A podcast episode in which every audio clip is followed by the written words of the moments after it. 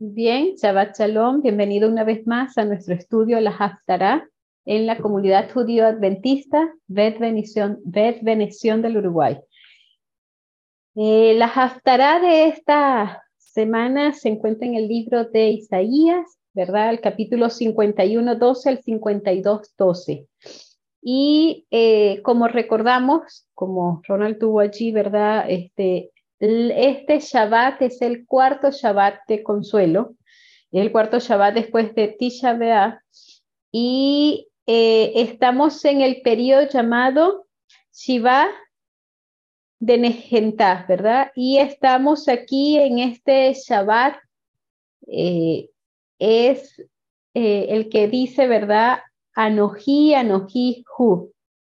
Y es el texto, ¿verdad?, con que inicia nuestra porción de la allá en Isaías 51:12 que dice, aún yo soy el que te consuela, ¿verdad? Y dice, yo, yo soy el que te consuela. Eh, vemos qué interesante es que el Señor, ¿verdad? Se encuentra con el pueblo en ese momento que eh, estaba eh, apartado de él, ¿verdad? Y sin embargo, él le dice, no te preocupes, yo, ¿verdad? Yo soy el que te consuela. Allí se lo afirma. Y, esa afirmación sabemos cuando está una palabra, ¿verdad? Que se repite. Y en este caso es esa, ese pronombre, ¿verdad? Y yo, yo soy, o sea, no te quede duda. No hay más nada, no existe otra, otra persona, otra, otra cosa que te consuele, sino yo, ¿verdad? El Señor, tu creador, ¿verdad? Tu Dios.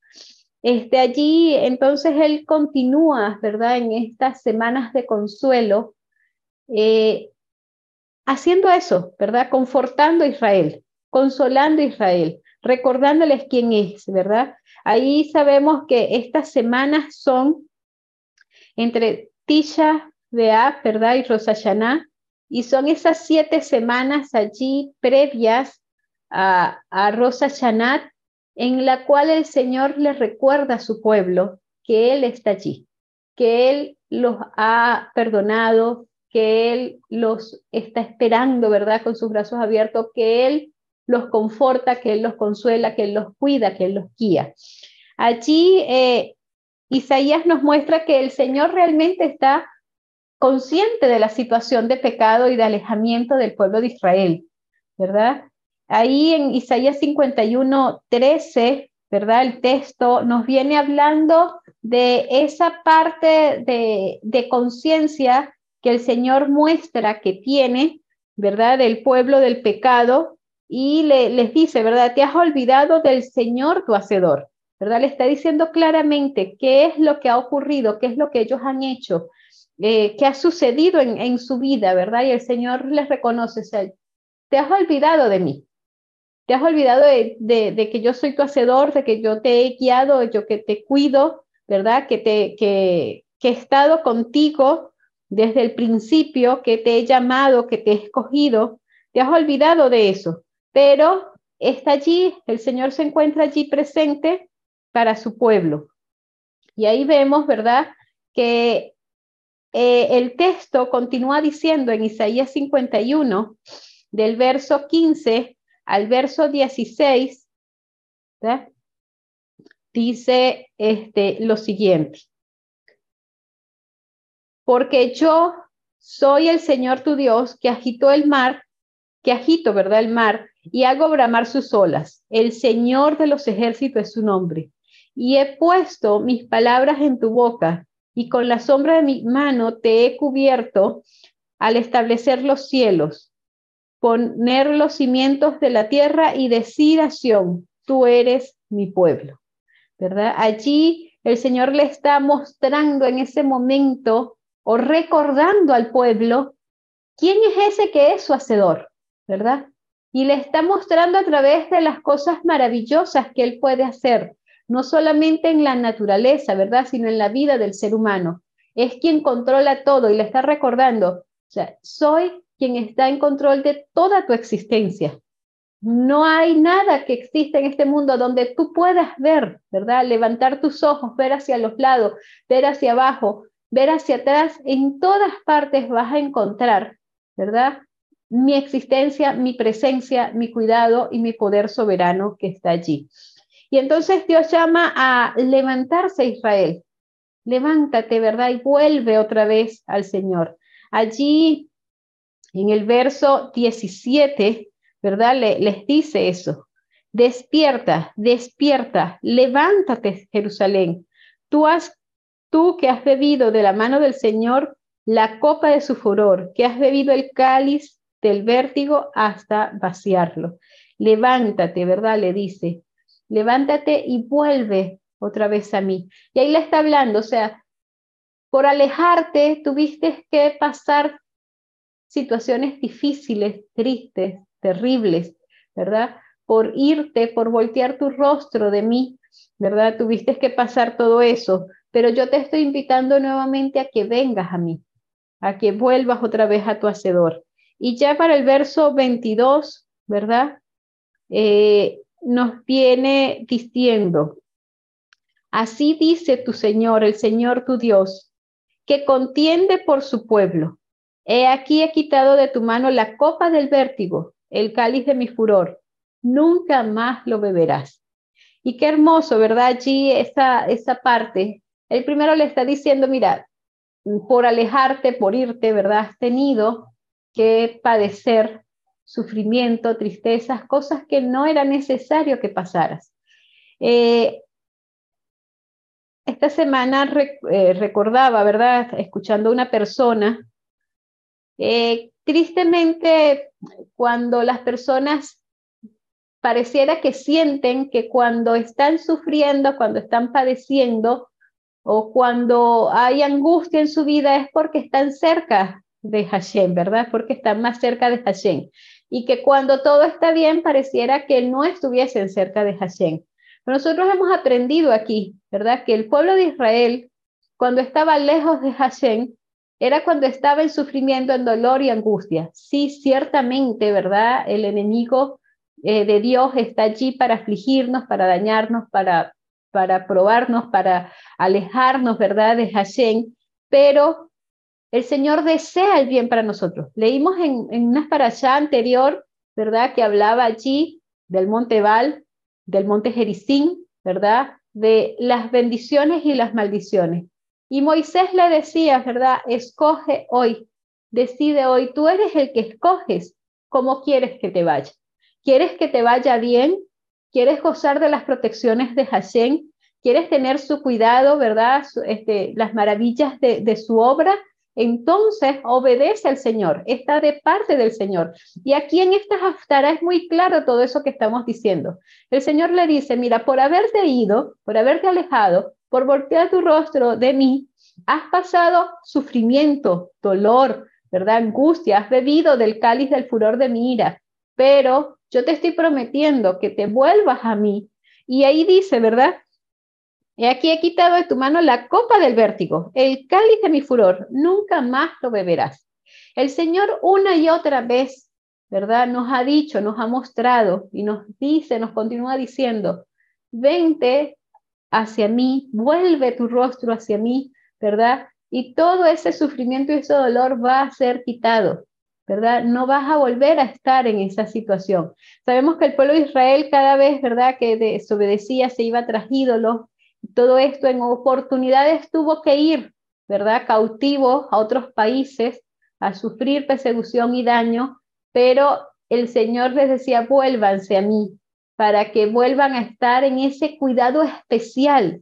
Y nosotros tenemos evidencia a través de todo el escrito en la, en la palabra de Hashem de cómo era el pueblo de Israel cuando estaba obedeciendo al Creador, cuando estaba de parte del Creador, cómo les iba, cuántas cosas maravillosas ocurrían en su vida.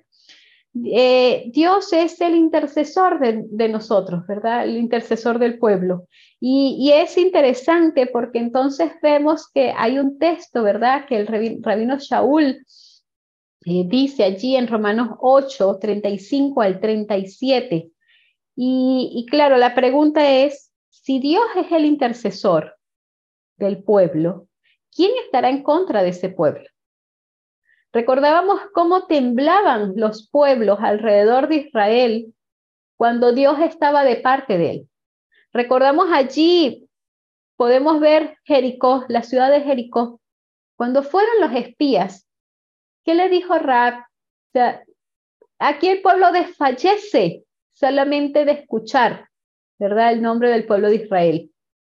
¿Por qué? Porque Dios estaba allí con ellos, luchando por ellos, era quien los guiaba, quien los dirigía y quien hacía todas esas maravillosas, ¿verdad? Este, acciones que todos los demás temblaban solamente de saber que se acercaban hacia ellos.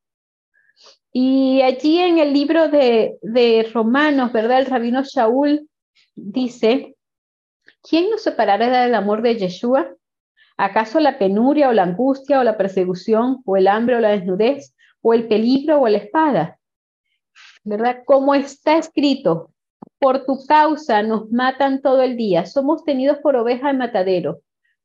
No, en todas estas cosas somos más que vencedores por medio de aquel que nos amó, ¿verdad? Y podemos recordar algún texto que dice, si Dios es por nosotros, ¿quién contra nosotros? ¿Verdad? Si Dios es el intercesor de su pueblo, ¿quién puede estar en contra de su pueblo?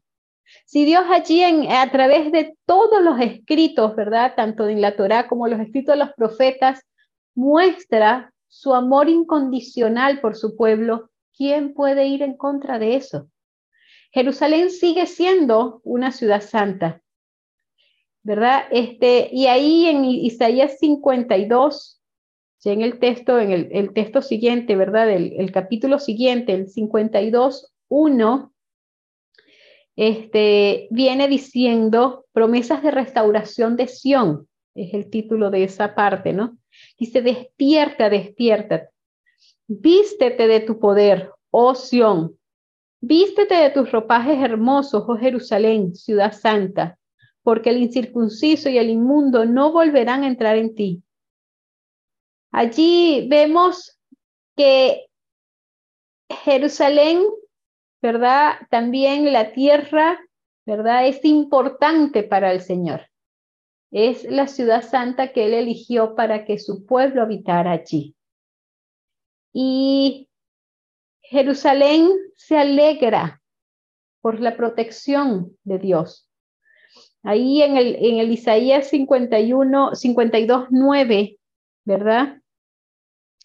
Vemos que dice, prorrumpid a una en grito de júbilo lugares desolados de Jerusalén, porque el Señor ha consolado a su pueblo, ha redimido a Jerusalén. Y una y otra vez el Señor reafirma su protección hacia su pueblo. Constantemente el Señor a través de cada uno de los escritos de los profetas y sobre todo allí en el libro de Isaías, ¿verdad? Que son temas que se leen en estas semanas de consuelo, constantemente reafirma su amor y su protección que tiene por su pueblo. En el libro de, en el capítulo ya, en el verso 12 del capítulo 52, dice, pues no saldréis precipitadamente ni iréis como fugitivos porque delante de vosotros irá el Señor y vuestra retaguardia será el Dios de Israel. Qué hermoso, ¿verdad? Que podamos nosotros saber y comprender en nuestra vida que delante de nosotros va el Señor, abriendo los caminos, quitando los problemas, allanando el, el, piso donde tenemos que andar, quitando piedras, quitando espinos, ¿verdad? Y también va en la retaguardia, haciéndonos confiar que nada por detrás nos va a preocupar, nos va a asustar, ¿verdad? Nadie va a venir de sorpresa ante nosotros porque el Señor está allí, ¿verdad? Eh, tenemos allí, recordamos ese texto que dice, ¿cómo van a andar dos personas si no están de acuerdo? No pueden andar juntos, ¿verdad?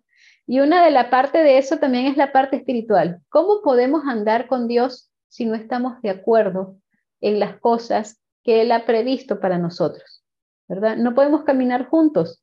Entonces el Señor no solamente necesitamos que vaya adelante, que vaya detrás, sino también necesitamos que vaya a nuestro lado, ¿verdad? Porque eso quiere decir que estamos de acuerdo, que estamos conforme con sus enseñanzas, que estamos conforme con su eh, palabra y que le obedecemos, ¿verdad?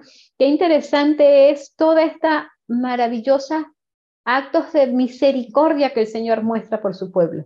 Israel, estamos recordando, ¿verdad? Alejado de Hashem, pero el Señor dice, igual yo soy el que te consuela, porque el Señor nunca deja solo a su pueblo. Puede estar alejado el pueblo de Dios, puede haberse apartado su rostro de él, pero el Señor sigue estando allí. Y eso, ese texto de Isaías nos lo confirma, ¿verdad? Allí 51.12. Yo, yo soy el que te consuela. Y está hablando de un pueblo que se encuentra en un momento apartado de Hashem. Y él está diciendo, yo sigo estando allí. Yo sigo ayudándote porque a pesar, ¿verdad?, de que pasaste por situaciones este, de desprecio hacia lo que es la obediencia la palabra de Hashem, yo sigo estando allí esperando, aguardando, mostrándote mi amor y mi cuidado. Ahí, este, cuando hablamos ayer un poco de, Jonás, ¿verdad? Y vemos que Jonás, eh, bueno, hay varias situaciones con este profeta, ¿verdad? Él conocía al Señor y lo conocía porque sabía cuál iba a ser su actitud y su reacción si el pueblo se arrepentía, ¿verdad? Y estamos hablando de Nínive. Nínive era la capital del pueblo asirio, donde este, habían ido muchos eh, del pueblo de, de, Israel, pues de Judá, allí cautivos, ¿verdad? Y la verdad es que seguramente Jonás no tenía mucho aprecio por esas personas, ya que eran parte de la opresión que sufría el pueblo, que sufrían ellos, ¿verdad? Como pueblo. Y dice que, bueno, que primero pagó un pasaje caro para irse, ¿verdad? Hacia otro sitio. El miedo lo invadió, ¿verdad? Porque dice que una de las estrategias principales del enemigo es el miedo, porque el miedo nos incapacita, no nos deja pensar, nos hace tomar decisiones apresuradas, ¿verdad? Este, nos hace eh, tomar acciones que no lo haríamos en caso de que no tuviésemos invadidos por el miedo. Y es una de las cosas que afectó allí a este profeta, ¿verdad? En ese momento. Pero lo interesante es que él, este, no solamente, aparte de que paga un precio alto para irse, también iba a pagar con su vida, ¿verdad? Esa acción. Pero no solamente él afectó su vida, sino que afectó a todos los demás que iban en ese barco. Entonces vemos cómo nuestras acciones, en este caso el pueblo de Israel, ¿verdad? Y nosotros mismos con nuestros pecados, con nuestra desobediencia, no solamente nos afectamos a nosotros, no solamente ponemos en riesgo nuestra propia vida, ¿verdad? Sino que también afectamos a los que se encuentran allí en alrededor. Y fíjense ustedes que las personas que iban en ese barco eh, tuvieron que sufrir de, pérdidas materiales. El propósito de su viaje seguramente había sido ir a adquirir algunos objetos para traer allí al lugar donde iban, ¿verdad? Vender o para su subsistencia o para lo que sea. Y tuvieron que despojarse de todo ellos. O sea, tuvieron que tener unas pérdidas grandes a causa de la decisión de una persona. ¿verdad? Y ellos mismos casi perecen también en esa oportunidad. Entonces vemos todo lo que eso ocasiona. Ahora había algo interesante.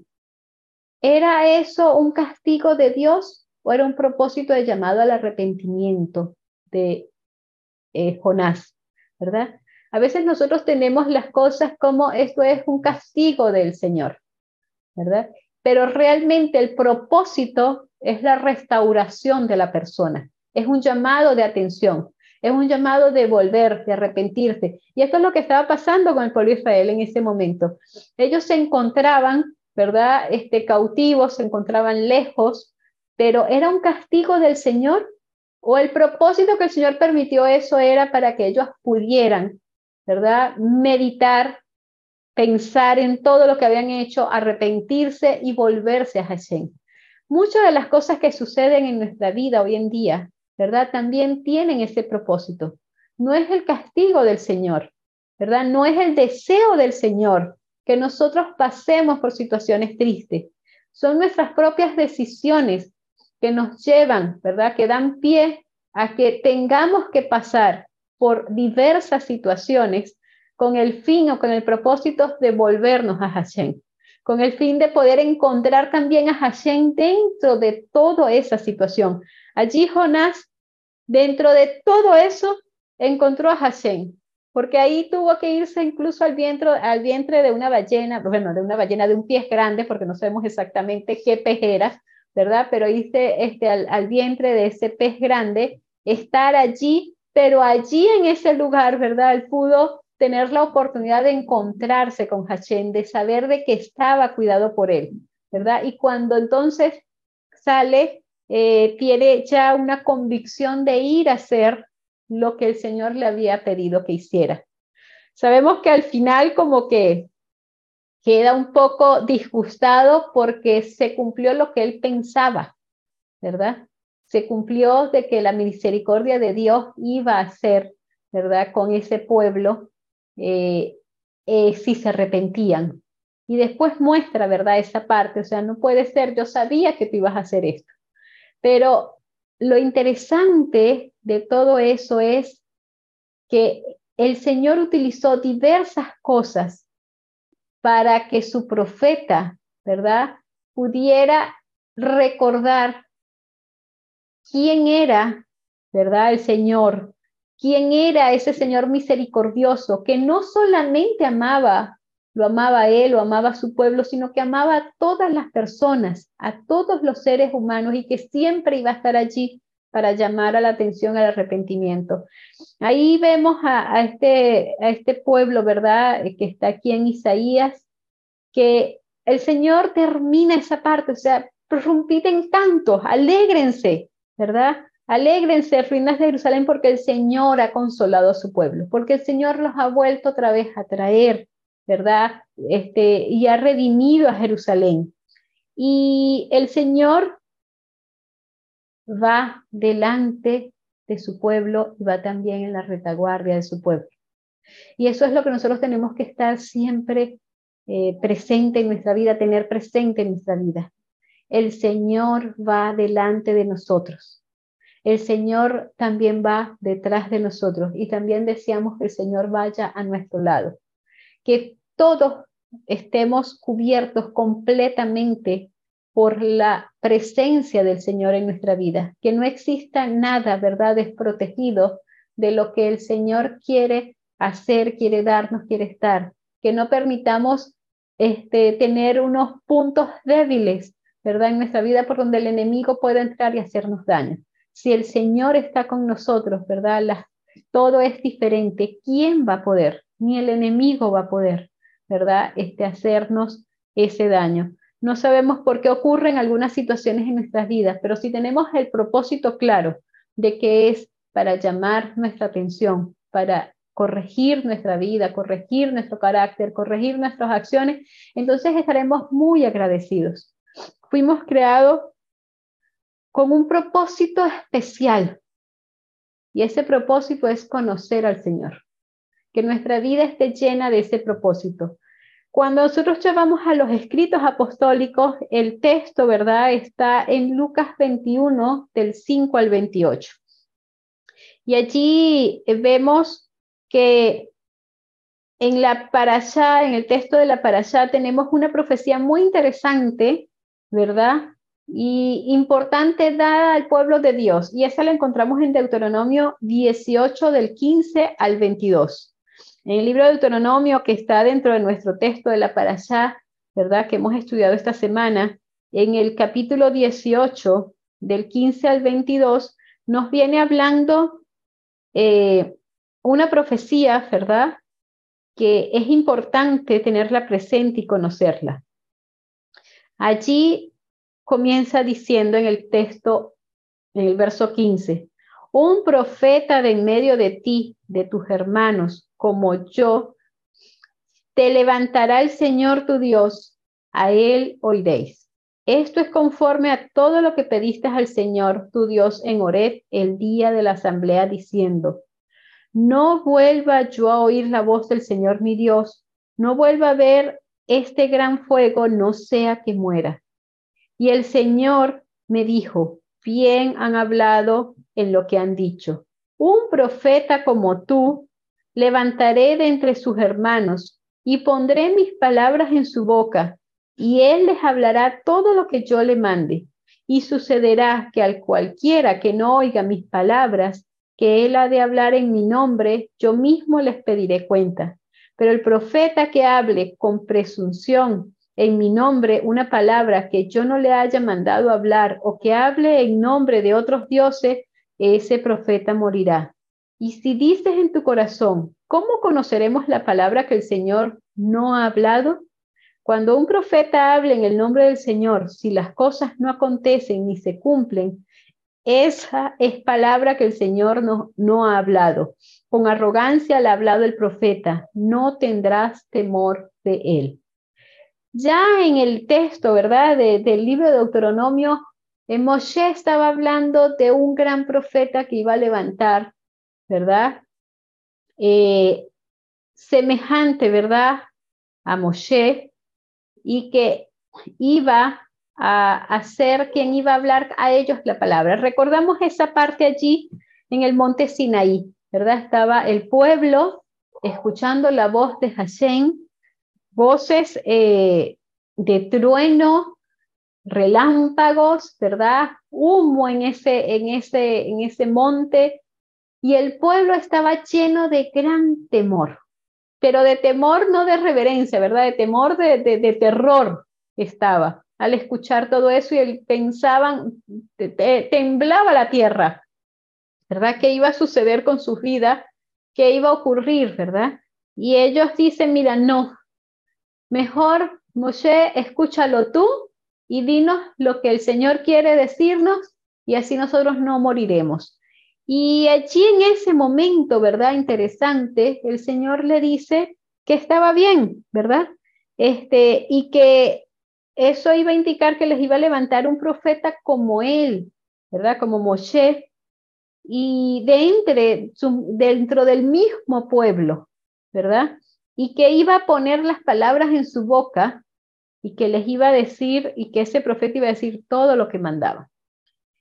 Así que el pueblo de Israel siempre, después de tener esa, esa parte allí, ha estado esperando quién es ese gran profeta que se iba a levantar después de Moshe, uno semejante a Moshe, pero en mayor, ¿verdad? Escala. ¿Quién sería ese profeta a quien ellos tenían que escuchar, obedecer y temer. Allí vemos nosotros, ¿verdad?, que el Señor ha enviado al pueblo de Israel muchos profetas. Y uno estábamos hablando, ¿verdad? Estábamos hablando de Jonás, este, uno de, de los tantos profetas que el pueblo de Israel ha tenido. Ahora ellos siempre han tenido la oportunidad de identificar quiénes son los profetas verdaderos. Allí podemos recordar en algunos momentos cuando se encontraban tal vez Jeremías, Ezequiel, hablando acerca de las situaciones terribles del pueblo, acerca de tener que irse, ¿verdad? Como cautivos a Babilonia, o estando allí, o sea, qué iba a pasar con ellos. Incluso estaba eh, Jeremías, ¿verdad? Y van y le consultan eh, qué es lo que iba a pasar, pero a ellos no les parece bien lo que Jeremías les estaba diciendo, lo que Ezequiel les estaba diciendo, ¿verdad? Y dudan de la palabra que ellos le puedan decir. Incluso este, en algún momento ellos deciden irse a Egipto, ¿verdad? Donde el Señor había dicho que no tenían que volver, pero deciden también llevarse al profeta con él. Y es interesante porque en algunas también oportunidades decidieron escuchar al profeta que más se adecuaba a lo que ellos querían escuchar, ¿no? Entonces el pueblo de Israel tuvo también que ser eh, audaz en, saber quién era el profeta. Y el Señor aquí les había dicho, o sea, tiene que hablar lo que yo le diga, ¿verdad? Tiene que decir la palabra que yo le diga y las cosas que yo le diga se tienen que cumplir. El pueblo de Israel ah, en oportunidades como quería escuchar eh, solo lo que, lo que ellos deseaban, ¿verdad? No ponían en práctica esta parte. No ponían esto de, ver si las cosas se iban a cumplir o si realmente era lo que el Señor quería. Lamentablemente, como iba en contra de lo que ellos deseaban escuchar, ¿verdad? Hacían caso omiso a verdaderos profetas que tenían ellos allí. Si nosotros pensamos, ¿verdad? Eh, la vida de algunos profetas fue llena de, de dolor, ¿verdad? De sufrimiento. Y no porque tenían que decir una profecía, sino porque el pueblo no quería escuchar esas palabras. Y esos profetas, ¿verdad? Fueron, bueno, azotados, metidos en cisternas, apedreados, amarrados, o sea, diferentes cosas porque ellos no querían escuchar. Entonces, eh, cuando hablamos de que el Señor ha mandado muchos profetas a Israel, hay algo interesante. Pero ninguno de estos profetas podría compararse con Moisés. Tenemos claro, ¿verdad?, de que Moisés ha sido el mayor de los profetas que el Señor ha estado allí establecido en su pueblo. Y cuando nosotros vimos ahí en Deuteronomios 18, cuando el Señor está diciendo, voy a levantar uno, ¿verdad? Un profeta como tú delante de sus hermanos. Ningún otro profeta de los que hemos allí hablado, que hemos nombrado, ha sido como Moisés, ¿verdad? Y allí eh, hay algo que nosotros también tenemos que ver que es interesante para el pueblo judío, ¿verdad? El don de la profecía no cesó con Malaquías, que es el último profeta allí de, la Biblia hebrea, ¿verdad? Sino que ellos consideran, ¿verdad? Que el don de profecía ha sido o está todavía eh, vigente, ¿verdad? Que ha sido dado, otorgado al pueblo de Dios continuamente hasta nuestros días. Por eso tenemos allí un profeta, ¿verdad? Eh, Maimónides, cuyo nombre es Moisés de Maimón. Él fue comparado con Moisés. Dice que escribió muchos libros, estuvo al servicio de muchos reyes en diferentes países y fue un maestro en diferentes partes o en diferentes temas científicos, ¿verdad? Si bien es cierto que Maimónides ejerció una gran influencia sobre el pueblo judío, su influencia no fue a nivel mundial como la ha sido la de Moisés. Ahí recordábamos hace algún tiempo, ¿verdad? Que todas las grandes religiones que existen en el mundo, de una u otra forma, Moisés es un profeta principal, ¿verdad? O tienen el estudio o los escritos de Moisés, ¿verdad? Para eh, lo que es sus pensamientos, sus discusiones y para ponerlo en práctica allí. No sucede así, ¿verdad? Con, Moisés de Maimón. Él solo tuvo influencia, ¿verdad? En las, este, en las personas que lo rodeaban en ese momento. Sus escritos quedan, incluso son consultados sus opiniones, ¿verdad? Y este, podemos ponerlas allí en, en aseveración, pero no todos, no fue reconocido a nivel mundial. Sé que existen solamente dos personas, ¿verdad? Después de Moisés, que se han levantado, que ha sido eh, a nivel mundial, fue una influencia, ¿verdad? Y esos son Yeshua y Mahoma. Pero el texto de Deuteronomio, que nosotros estuvimos leyendo, ¿verdad? Enumera cinco características de los profetas verdaderos y falsos.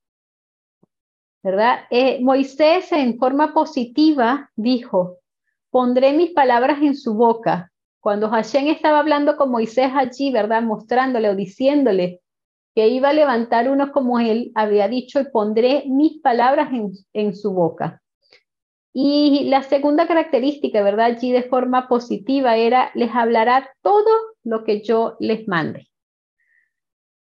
Cuando nosotros recordamos allí algunos profetas, por lo menos Jeremías también dice, decían, no, no sé hablar, ¿verdad? No sé qué voy a decir.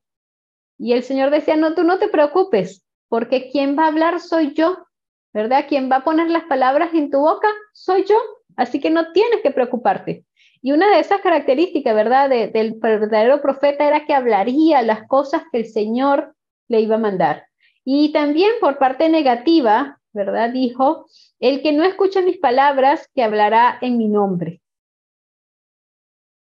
El profeta que no se atreva a decir en mi nombre una palabra que yo no haya mandado a decir. Y el que hable en nombre de otros dioses. Características negativas de un verdadero profeta, ¿verdad? Que no esté allí dispuesto a decir las palabras que el Señor ha dicho, ¿verdad? Sino que quiera es agradar a las personas tal vez que escuchen las palabras, como habíamos mencionado anteriormente, ¿verdad? En un momento los profetas le decían al pueblo de Israel, mira, vas a ir cautivo, quédate tranquilo, tienes que permitir ir cautivo, pero había otro profeta que le decía, no, no se preocupen, no van a ir cautivos, todo nos va a ir bien, ¿verdad? Estos profetas querían era decir palabras agradables a las personas, ¿verdad? Para no sufrir opresión tal vez.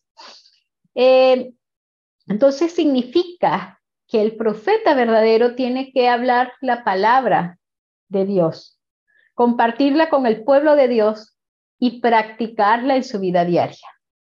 Tiene que ser, ¿verdad? Algo que vaya conforme entre decir la palabra, la palabra que el Señor le diga, ¿verdad? Compartirla con el pueblo de Dios y vivirla, practicarla en su vida, ¿verdad? Eh, los falsos profetas, ¿verdad? Dicen lo que no se les ha dicho, ¿verdad? Profetizan a veces en nombre de un ídolo, suprimen la profecía de Dios o desprecian las palabras de un profeta.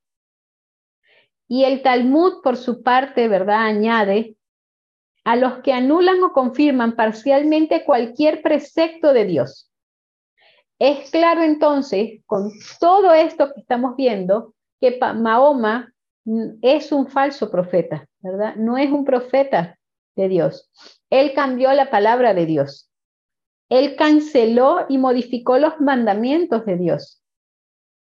Y cuando eh, da el Corán, ¿verdad? Para el mundo, él agregó a la palabra de Dios cuando el Talmud dijo claramente, no agregarás ni le quitarás, ¿verdad? recordamos Deuteronomios 12:32. A la palabra de Hashem no se le agrega ni se le quita nada. Entonces tenemos allí varias características que nos dejan por fuera a Mahoma, ¿verdad? Este otro profeta que se levantó, ¿verdad? Que tuvo una influencia mundial. Y por su parte entonces nos queda a un profeta que también tuvo una influencia mundial y entonces este es Yeshua. Está claramente, ¿verdad? Y cuando vemos en el libro de Lucas, capítulo 21, eh, que nos viene hablando de parte de las conversaciones que el Señor tuvo, que Yeshua tuvo, ¿verdad? Antes, si vemos en el libro de Juan 8, el verso 28, nos viene hablando parte de la primera, la primera característica de un verdadero profeta, ¿verdad? Habla lo que, el, lo que el Padre, lo que Hashem le ha mandado. Ahí dice en Juan 8:28, entonces Yeshua les dijo, yo no hago nada por mi propia cuenta, sino que hablo tal como el Padre me enseñó. Tristemente, los cristianos a través de la historia han distorsionado tanto las palabras que Yeshua dijo y las enseñanzas que él hizo, que los judíos piensan que Yeshua no fue fiel a la Torah y sus palabras no fueron ciertas pero es a través de todos los pensamientos, las tradiciones y todas las cosas que se han creado. Pero si se va a los evangelios, si vamos a los evangelios netamente y leemos y estudiamos solamente los evangelios, no nos dejamos llevar por lo que la tradición, ¿verdad?, ha dicho, podemos ver que Yeshua realmente, ¿verdad?, cumplió y habló y siempre expresó características de un verdadero profeta y lo vemos desde, desde sus inicios hasta su fin. Allí cuando este, vemos en los evangelios, ¿verdad? Yeshua vino de Dios, fue completamente fiel a la Torá. Y ahí cuando comenzamos, ¿verdad? En el, en el libro de Lucas 21, el capítulo 6 y 7, eh, Yeshua hablando allí, ¿verdad? Con sus talmidín en una oportunidad, está hablando sobre la profecía de la destrucción del templo. Hoy en día nosotros podemos incluso verificar esta profecía a través de la historia, lo que ocurrió, ¿verdad? Dice allí, en cuanto a estas cosas que estáis mirando, estaban viendo el templo, ¿verdad? Bueno, aquí este, comienza el verso 5 para poder eh, iniciar un poco antes. Dice, y mientras algunos estaban hablando del templo, de cómo estaba adornado con hermosas piedras y ofrendas votivas, Jesús dijo, en cuanto a estas cosas que estáis mirando, vendrán días en que no quedará piedra sobre piedra que no sea derribada. Y le preguntaron diciendo, Maestro, ¿cuándo sucederá esto? ¿Y qué señal habrá cuando estas cosas vayan a suceder? ¿Verdad? Eh, y sabemos que, bueno, primero le viene hablando de una serie de cosas que, están allí, pero nosotros sabemos que el templo fue destruido, ¿verdad? 40 años después y realmente no quedó nada de existencia de ese templo. Y vemos que hasta el día de hoy, ¿verdad? Ya ese templo no se encuentra. Eh, también ahí en el verso, continúa diciendo en el verso 8, cuando ellos le dicen qué señales iban a ver para que sucedieran todas estas cosas, entonces Yeshua les dijo, miráis que no seáis engañados, porque muchos vendrán en mi nombre, diciendo, yo soy Yeshua, y el tiempo está cerca, no lo sigáis. Y cuando oigáis de guerra y disturbio, no os aterroricéis, porque estas cosas tienen que suceder primero, pero el fin no sucederá inmediatamente, ¿verdad? Allí vemos que el Señor les está diciendo, mira, yo hablo lo que el, lo que eh, este Hashem ha puesto en mi boca. Pero también les está advirtiendo, van a venir otros diciendo que yo hablo lo que Yeshua dijo, ¿verdad? Pero tengan cuidado y no les crean, ¿verdad? Y ahí continúa diciendo una serie de acontecimientos que iban a ocurrir antes, ¿verdad? De eso, eso, ese final que él les estaba hablando. En el verso 10 Continúa diciendo, entonces les dijo, se levantará nación contra nación y reino contra reino. Habrá grandes terremotos y plagas y hambres en diversos lugares y habrá terrores y grandes señales en el cielo. Pero antes de todas estas cosas os echarán mano y os perseguirán, entregándonos a las sinagogas y cárceles, llevándonos ante reyes y gobernadores por causa de mi nombre. ¿Verdad? Esto os dará oportunidad de testificar. Allí vemos que eh, cuando todas estas cosas sucedan, ¿verdad? Todas estas cosas terribles sucedan que el Señor está hablando allí. Dice que no teníamos que tener miedo porque seremos protegidos. Y en el verso 18, ¿verdad? Eh, después de hablar toda esta parte aquí, dice, sin embargo, ni un cabello de vuestra cabeza perecerá. Eh, no importaba las situaciones que tenían que padecer en esta tierra. Incluso nosotros sabemos que estos talmirín que escucharon toda esta información de parte de Yeshua fueron perseguidos, ¿verdad? Fueron este, muertos.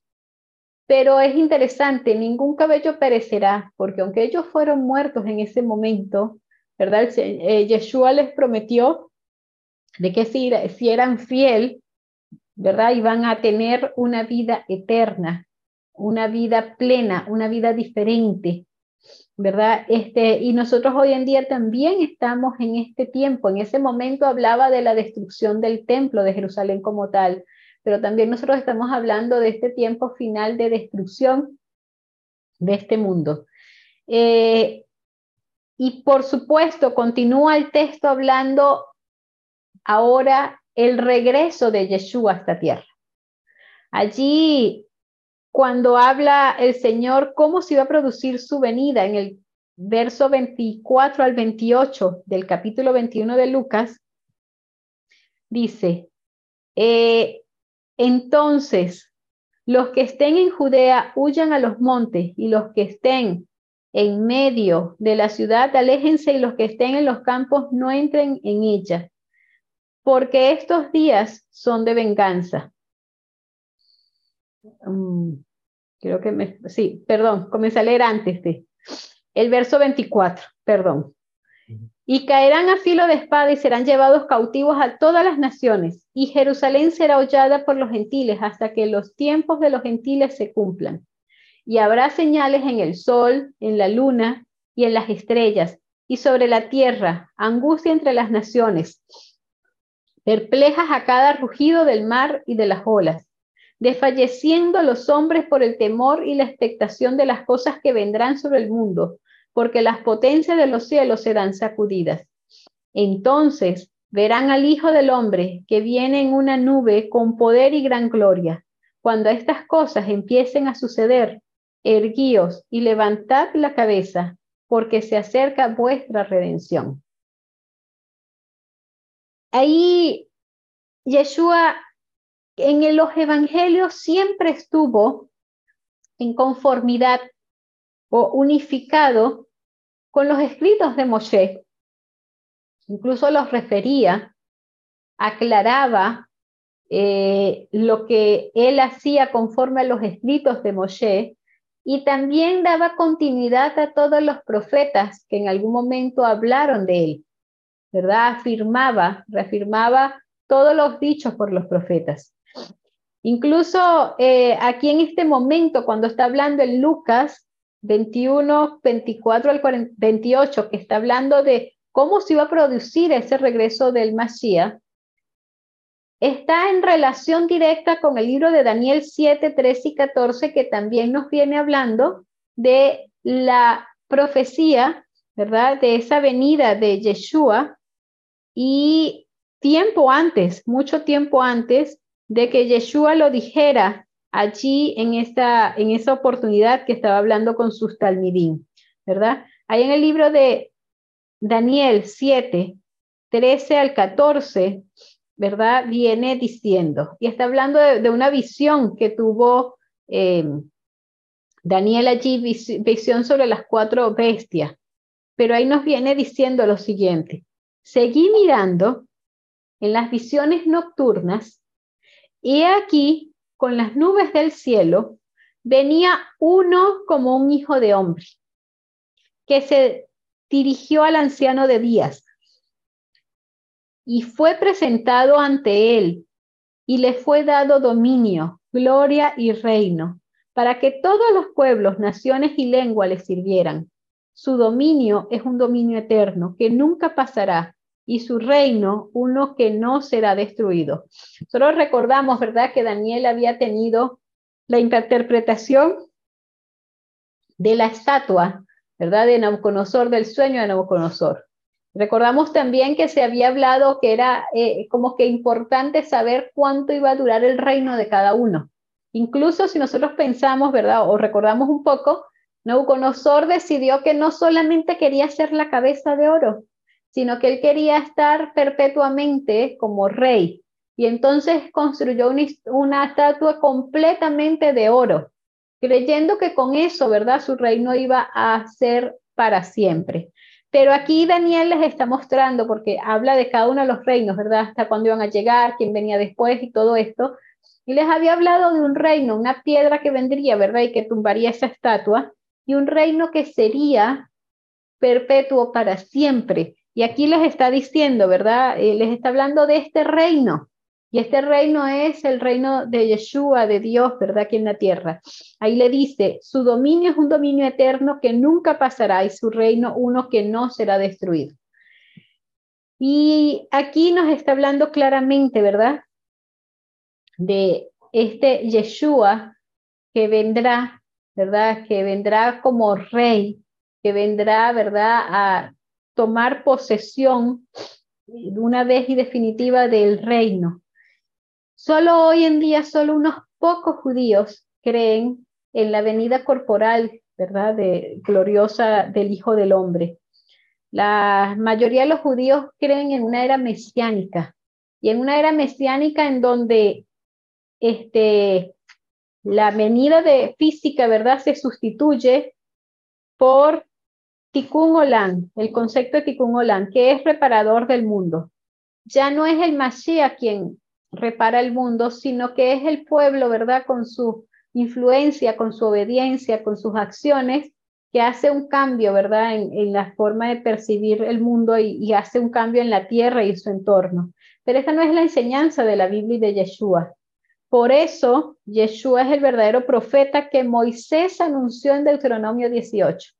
Ese que el Señor iba a levantar después de él, ¿verdad?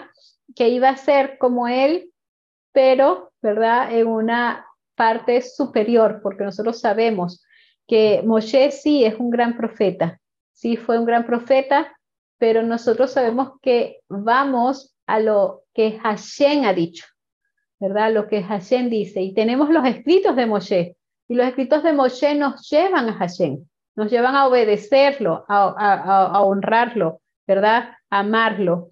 Y aquí tenemos entonces que Yeshua, ¿verdad? Quien es el Hijo del Hombre, muy pronto va a venir y que será obedecido por todas las naciones. Ese reino que estamos esperando ese reino que queremos, ¿verdad? Que se establezca y que es importante tener en cuenta y claro y compartir con otros, ¿verdad? Que Yeshua no solamente, ¿verdad? Es un gran profeta, sino que también es el rey, ¿verdad? Que también es el que va a tomar posesión total del reinado, ¿verdad? En esta tierra.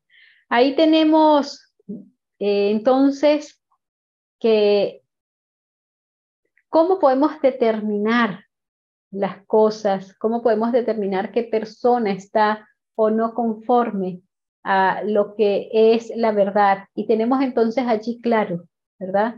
Que siempre esté conforme con la palabra de Hashem. Hoy en día, ¿verdad? Podemos escuchar a muchas personas hablar, a muchas personas decir, a muchas personas, a muchos líderes estar, pero siempre debemos de estar pendientes de que los líderes o las personas o los libros o todo lo que leamos esté conforme a la palabra de Hashem, ¿verdad? Que hable lo que Hashem quiere realmente decir, ¿verdad? Y que no esté allí dando solamente su opinión personal o cambiando, tergiversando lo que el Señor ha dicho. Porque el Señor ha sido claro en su palabra. Su palabra es verdadera, es cierta, es eterna ¿verdad? Y no hay nada que podamos nosotros hacer para nuestra conveniencia que sea mejor que lo que el Señor ha establecido allí. Si nosotros nos vamos ahora a la historia de esta semana, tenemos una historia con un título, ¿verdad? El lenguaje de los pájaros. Y es, no sabemos, ¿verdad? Si si es de forma literal o es una parábola, pero realmente eso no es lo que viene al caso, viene al caso el aprendizaje que eso nos va a dar. Dice que el rabino Yishosher Frank nos cuenta la siguiente historia sobre Sholmón Hamelet, el rey Salomón. El Midrash enseña que el sabio rey conocía el lenguaje de los pájaros. Una persona se acercó a él y le pidió que le enseñara esta lengua. Al principio, ¿verdad? Este, el rey Salomón se negó, pero el hombre le insistió hasta que finalmente se dio y le enseñó el lenguaje de los pájaros. El hombre paseaba entonces por el campo y oyó dos pájaros que hablaban entre sí. Un pájaro le dijo al otro, ¿ves a este hombre? Todo su rebaño de ganado va a morir en las próximas dos semanas. El hombre se fue a su casa e inmediatamente vendió todo su rebaño a la primera oportunidad. Dos semanas más tarde, todo el rebaño murió. El hombre evitó un gran revés financiero. Algún tiempo después, el hombre estaba de nuevo paseando por el campo y oyó a un pájaro decirle a otro que al hombre que habían visto se le iba a quemar la casa y todo lo que había en ella en el plazo de dos semanas. De nuevo, vendió su casa y todas sus posesiones. Dos semanas más tarde, la casa se quemó por completo. Una vez más, este hombre evitó una catástrofe. La siguiente vez que salió al campo, oyó a un pájaro decir a otro que el que estaba cerca de ellos iba a caer muerto la semana siguiente. Entonces este hombre volvió rápidamente hasta donde estaba Salmón Hamelech, ¿verdad? Y le dijo, eh, eh, eh, este, perdón, le pidió desesperadamente consejos sobre qué hacer. Pero Sholmo Hamelé le dijo, te dije que no quería enseñarte el lenguaje de los pájaros. Hiciste algo terriblemente malo en tu vida y Dios quería darte un castigo. Iba a castigarte con la muerte de tu ganado. Sin embargo, tú fuiste más astuto que él y descubriste a través de los pájaros cómo evitar ese castigo. El castigo habría sido para tu beneficio. Ese revés financiero te habría sacudido y obligado a arrepentirte y enmendar tus caminos. Entonces el Todopoderoso iba a hacer que hicieras teshuva quemando tu casa, pero de nuevo evitaste la tragedia y por lo tanto la oportunidad de arrepentirse. Sin embargo, todos tus pecados permanecen ahora y la única opción que le dejaste al Todopoderoso es provocar tu muerte como castigo por esos pecados. Como ya dijimos, no sabemos si esta historia, ¿verdad?, es real o simplemente fue una parábola, ¿verdad? Pero no viene el caso, sino el aprendizaje que podemos obtener de ella. La lección, ¿verdad?, es que serás inocente ante el Señor tu Dios y tenemos que creer todo lo que el Señor, que Dios hace es para bien. A veces no sabemos por qué nos suceden las cosas, pero si nos adelantáramos como este hombre a saber qué viene, probablemente quisiéramos evitarlo, ¿verdad? Pero el Señor quiere que entendamos que todo lo que Él hace es para bien, ¿verdad? Y que si nosotros hacemos teshuva, nos arrepentimos, aprendemos de las todas las situaciones que ocurren en nuestra vida, entonces podremos ser inocentes delante de Hashem, ¿verdad? Y no perderemos eternamente nuestra vida. Que Hashem nos bendiga, que nos ayude, ¿verdad? Y que podamos tener una tarde bendecida de Shabbat.